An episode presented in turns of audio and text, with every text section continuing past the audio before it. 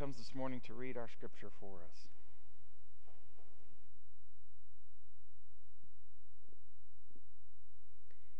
This is how we know who the children of God are and who the children of the devil are.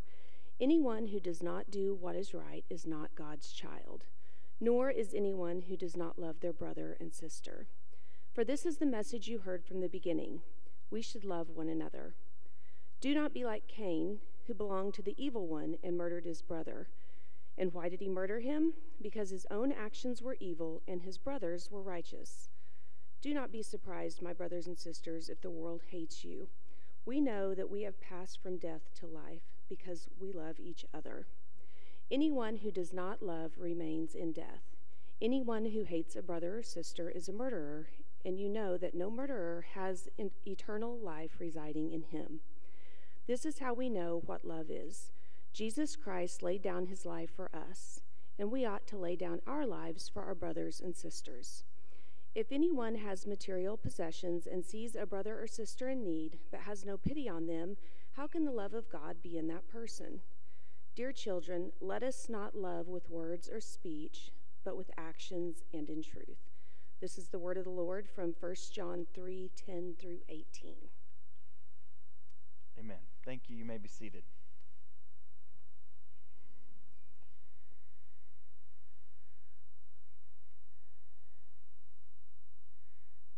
one of the things that I enjoy doing most with my oldest son, and hopefully my second oldest son is going to join us this summer.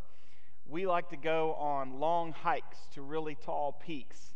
And a few years ago, we climbed the highest point in Colorado, Mount Elbert. And it's not a, a significantly challenging hike compared to others, but anytime you get 14,000 feet in elevation, you definitely have a challenge ahead. And so we hiked this mountain together a few years ago. Uh, this was like my first year here at South Tulsa. And in that picture, both my son and I were much younger men in those days. Uh, some of these gray hairs have some of your names on them that I have now since that picture. No, I'm just kidding. They're all, all named after my kids, probably. But that was a long time ago, although it really doesn't seem like that long ago. And uh, one of our favorite moments was, was hiking Mount Elbert together. It's also one of our most memorable experiences when we came down. We were almost to the bottom. We knew we were getting close to base camp where we had parked, where the trailhead begins. But we came to a crossroads on the path down, and my brother was also with us, and all three of us came to this spot, and we couldn't remember which way we were supposed to go. We couldn't remember whether we were supposed to go straight or, or turn right. And this was, again, a few years ago before the, the apps that are available now that map out these trails were available to us. And, and we were stuck. And, and one of us said, I think we're supposed to go straight. And one of us said, I think we're supposed to turn right.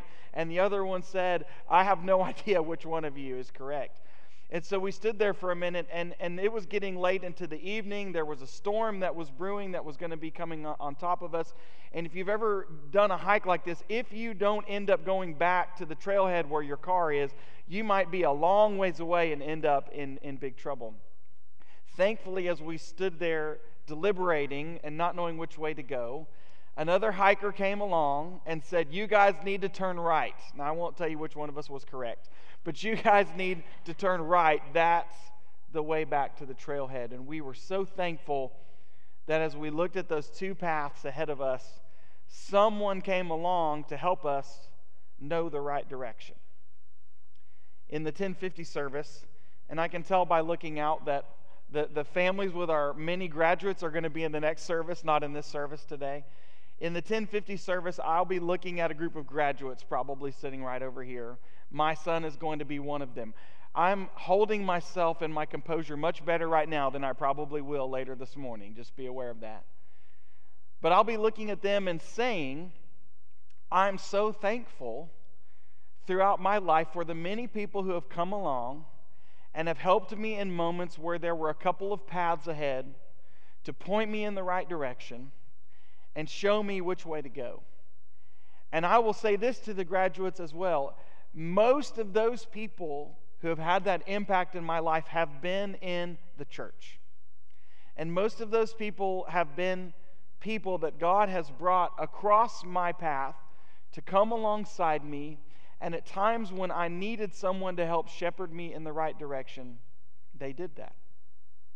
And I will also say to those graduates, you're going to be tempted, like many who have gone before you, to enter this next phase of life and of adulthood and to leave the church behind, to not make the church a priority, to, to sleep in on Sundays, to move to a new place or wherever you're headed, to not keep yourself plugged into a community, to a body of believers like the one you've been in here.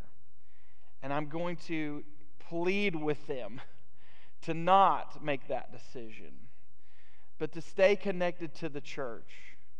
To know that there are people ahead who the Lord is going to lead, just like they've already had in their lives, to come alongside of them in the body of Christ and to help at those times when they find crossroads ahead, and boy, they will face some crossroads ahead, to help shepherd them and lead them, and to say to them, You are not in this thing by yourself, because we are a family. And in the family of God, in the church, the body of Christ, we look out for each other.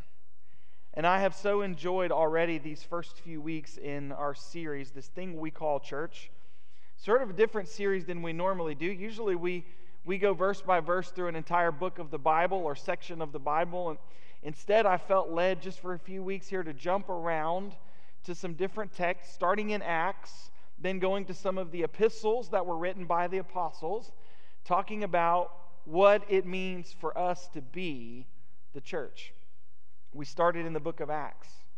We saw in Acts 2 and 4 how the church prioritized the teaching of Scripture, the breaking of bread and the Lord's Supper in their services, their fellowship, their relationships with each other, and fervent seasons of prayer.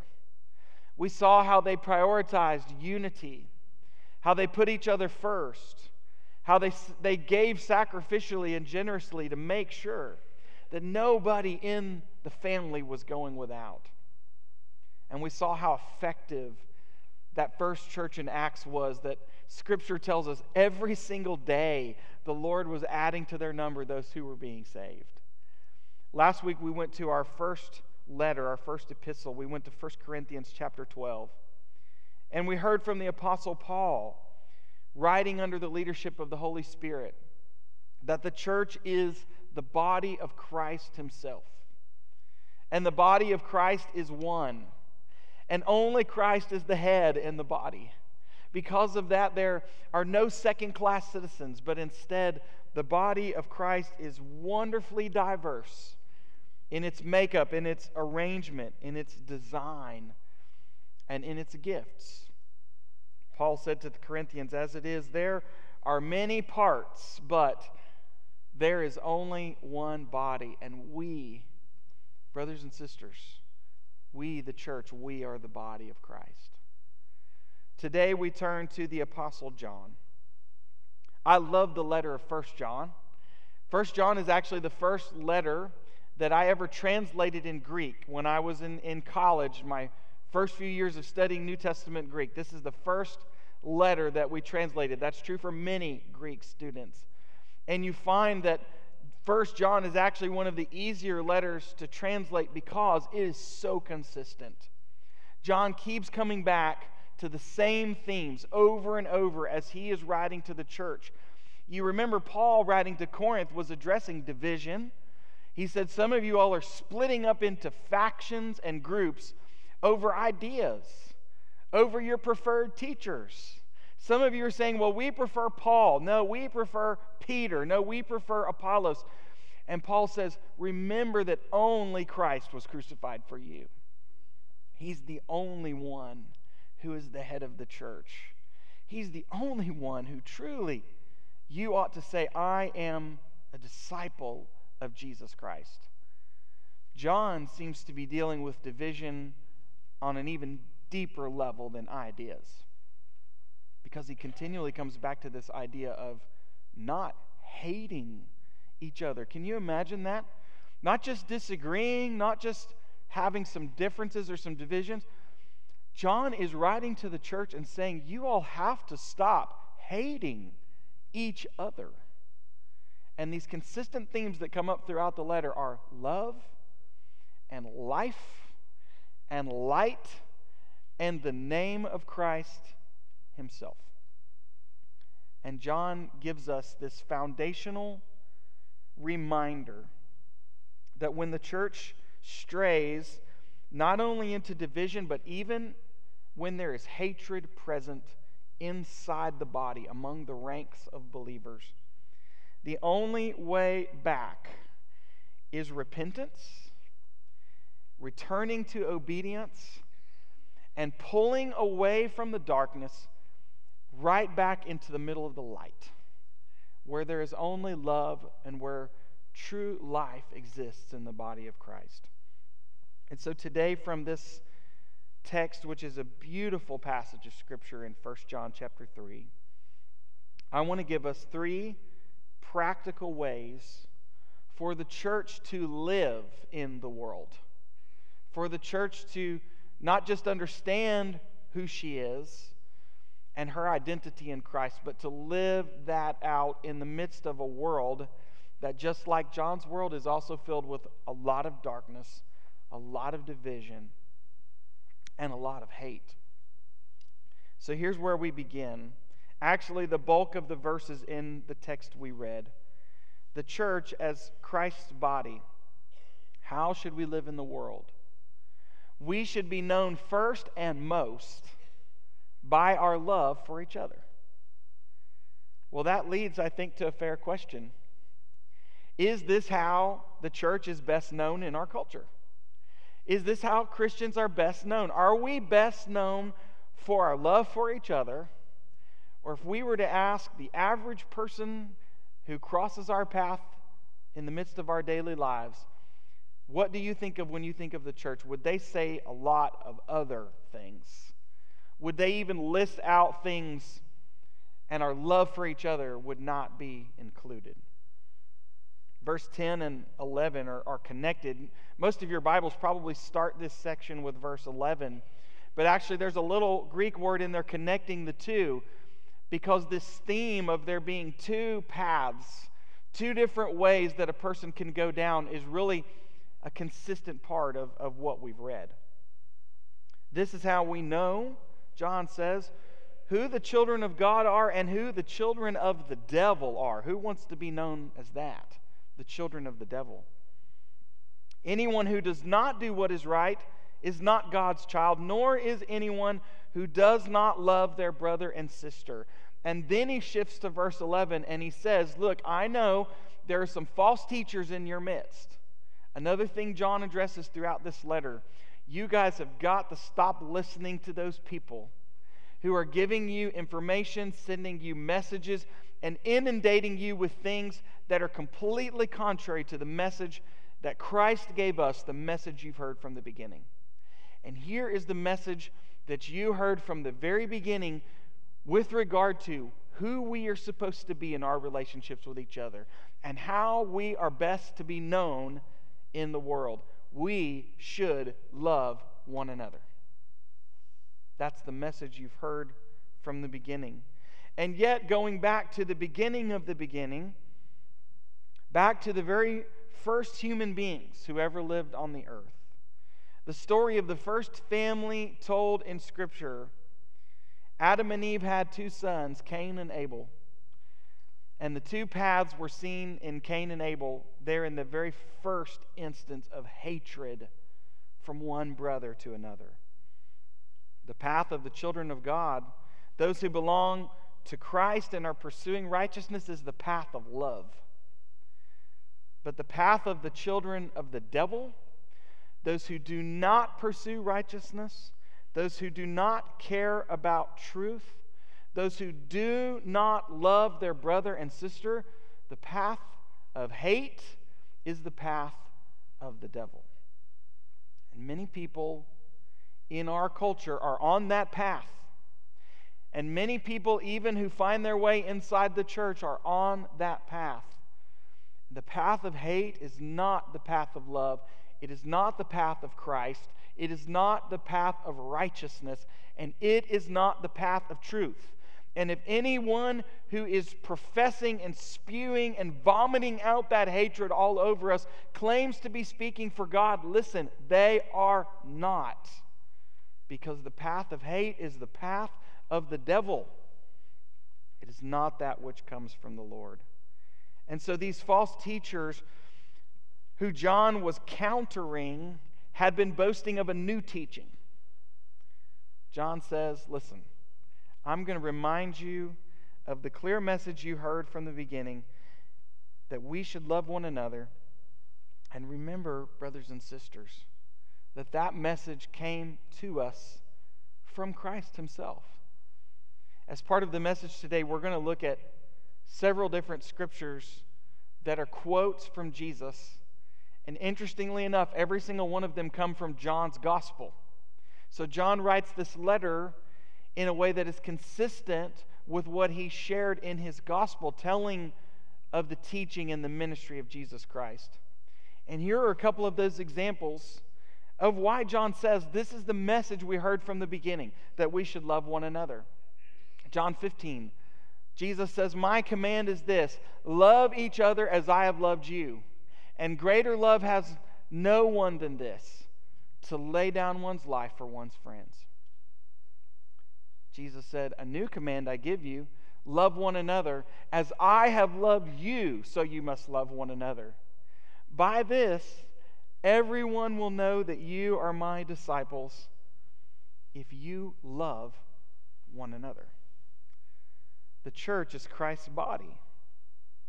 Should be known first and most by our love for each other. But unfortunately, in many cases, that's not how we're known. In fact, John gives an example here that's instructive for the church. Don't be known like Cain. Don't be like that brother from the first family who belonged to the evil one and he murdered his brother. And why? Why did he murder his brother? Because there's two paths there's the path of righteousness and there's the path of disobedience. There's the path of love, and there's the path of hate. There's the path of God, and there's the path of the devil. And Cain murdered his brother because his actions were not righteous, but his brothers were. And I love this quote from the ancient Christian Bede the Venerable. He said, Love is the great divide between the children of God and the children of the devil. Those who have love are the children of God, and those who do not are the children of the devil. Have anything else you like, but if you lack this one thing, then all the rest is of no use to you whatsoever. On the other hand, you may lack almost anything else, but if you have this one thing, love, you have fulfilled the law. There are two paths. Hatred is the path of the devil it's the path that the world often takes. And Cain is the example. But love is the path of God. Love is supposed to be the path that is exemplified by the church. Love originates in God Himself, who loved the world so much that He gave His one and only Son that we might have life. Love comes from self sacrifice it is the evidence that we have received eternal life, that we know the love and salvation of God, because that love is evident in us. Do not be like Cain. Do not go down the path of hate. And yet, John says further, though many people are on that path. Many people in John's day, just like in our day, they are on the path of hate. So we should not be surprised, brothers and sisters, he says, when the world hates us. Now, he's not espousing here some sort of victim mentality. Oh, the world, everybody's against us. The poor, per- persecuted church, everybody's against us. We're always the victims. Nobody, nobody cares about what we have to say. That's not the language John is using. John is using actually, again, here, the language of Christ from John 15 again. This is my command. Look at this consistency. Love each other. But if the world hates you, keep in mind it hated me first. If you belong to the world, it would love you as its own, but as it is, you do not belong to the world. I have chosen you out of the world. So this is why the world hates you. They persecuted me, they will persecute you also. If they obeyed my teaching, they will obey yours also. They will treat you this way because of my name, for they do not know the one who sent me.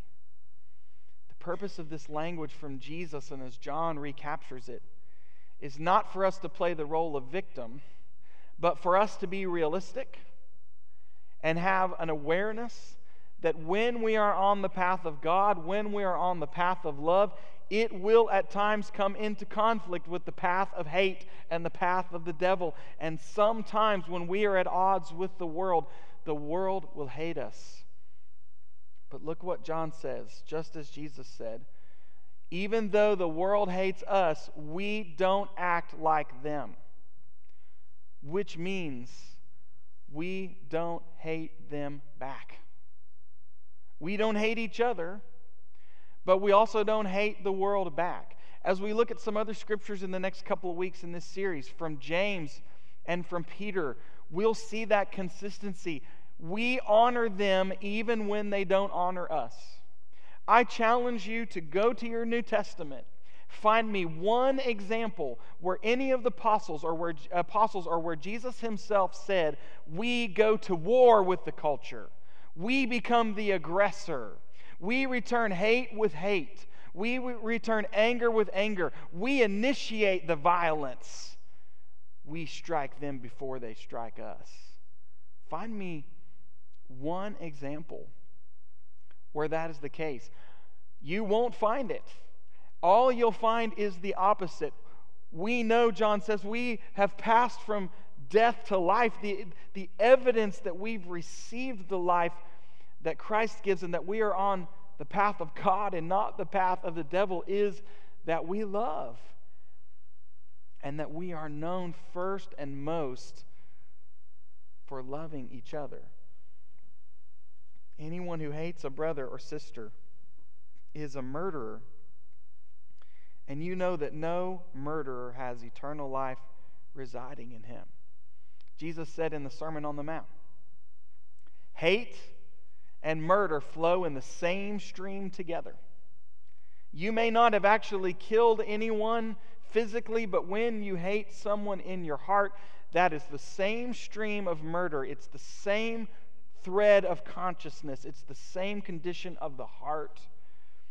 And for the one who has crossed over from death into life, love is what defines and describes us.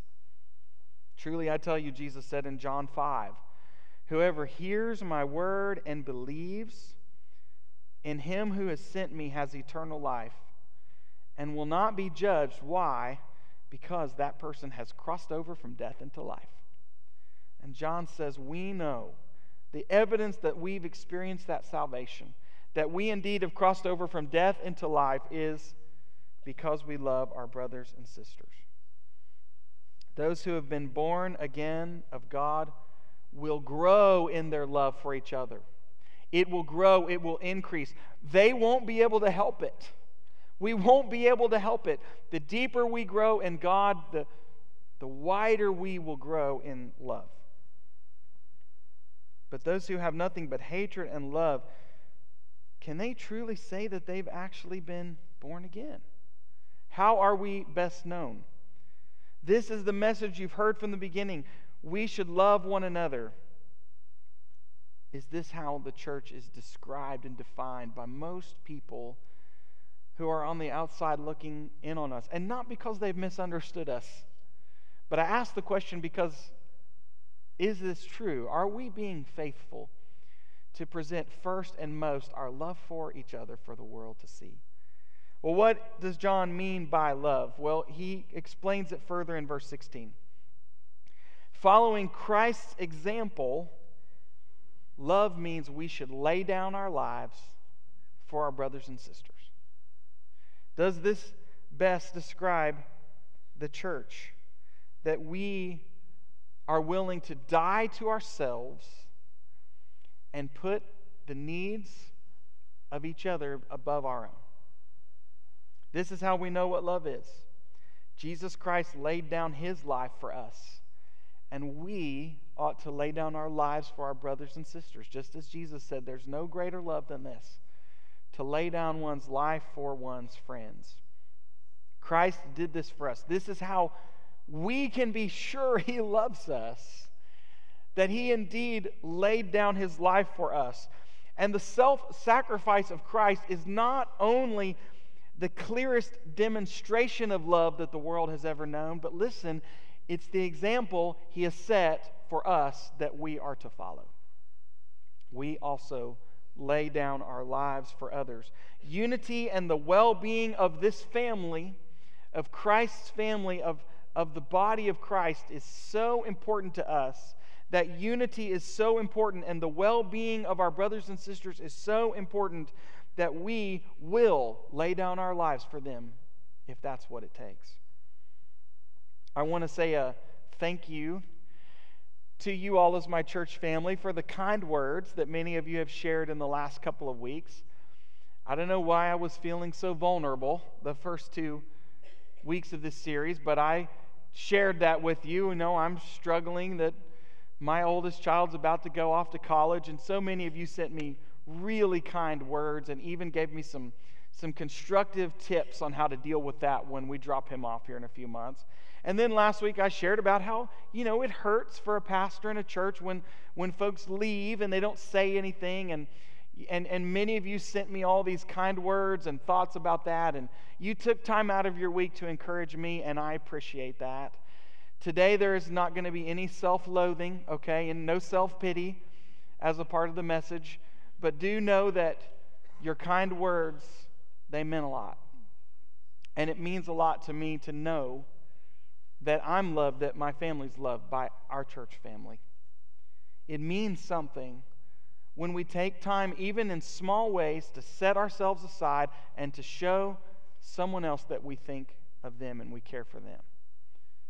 It means something to our brothers and sisters, even in those small ways when we lay ourselves down for them. We live in times when the word love is used in a lot of different and very inconsistent ways.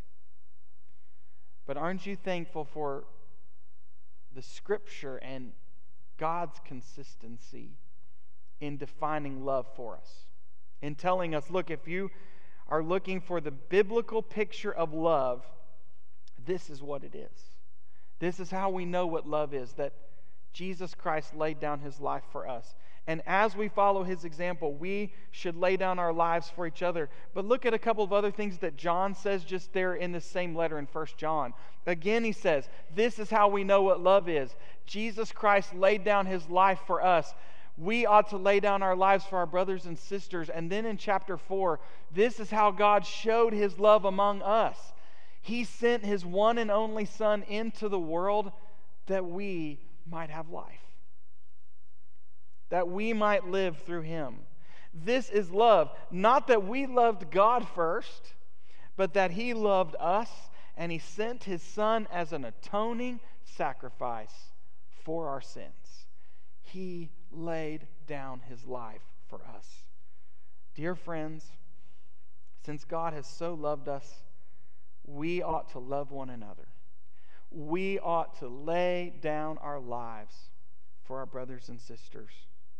No one has ever seen God, but if we love one another, God lives in us, and his love is made complete in us. And hear me as we move to the final part of the text. If our love is true, and if our love is complete, and if we are truly following Christ's example to lay down our lives for our brothers and sisters, it will be seen in action. It will be evident not just in what we say, but in what we do. In the church, loving truly means living truly. And living truly means loving truly. John concludes this section of the letter, this text we read, with a very practical question. If anyone has, he says, material possessions, the, the literal word here means the things needed for life, basic necessities. If anyone has the basic necessities of life, but upon seeing a brother and sister in need has no pity in them, the word here is splanchna. It, it's a fun word to say in Greek, splanchna. It means your guts. If a brother or sister has basic necessities, sees a brother or sister in need, but in the deepest place from which we feel, the deepest place from which we live, our splanchna, our guts, we feel nothing. We feel no compassion. We feel no pity. We are dead inside towards the needs that we see in front of our eyes. If anyone sees a brother or sister like that, but feels nothing, how can the love of God be in that person? What a practical question. Dear children, he says, let us not love with words or speech, but with actions and in truth. Loving truly means living truly, and living truly means loving truly. And I saw an unbelievable example of this recently that, uh, that, that, that for me was so convicting as a pastor and, and I, I think ought to be for us as a church.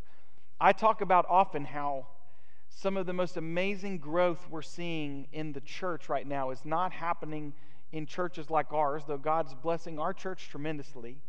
But some of the most exponential growth in the church right now around the world is happening among global Christians who weren't born in the West, who, who weren't a part of, of church movements in Europe and, and America, but instead, somehow, some way in centuries past, missionaries reached these folks and they took the gospel seriously and they are growing with leaps and bounds. And we also have talked many times about how some of the nations, global Christians from around the world, have been brought to us here in Tulsa. And if you've been in Tulsa for any amount of time, you know by now we have a lot of brothers and sisters in Christ from Myanmar, from Burma, who are here. If you go into Bixby, go towards the high school, you'll see a humongous new church that's just been built. Some of you might have noticed that in Bixby and you thought, I wonder what that church is. It's a Burmese church. It's a church that started with immigrant Christians here in Tulsa a few years ago, very small, and it has grown. It's been incredibly effective. They've had lots of children, and this church has been significantly successful in its growth, in its reaching its community, and, and, and its generosity.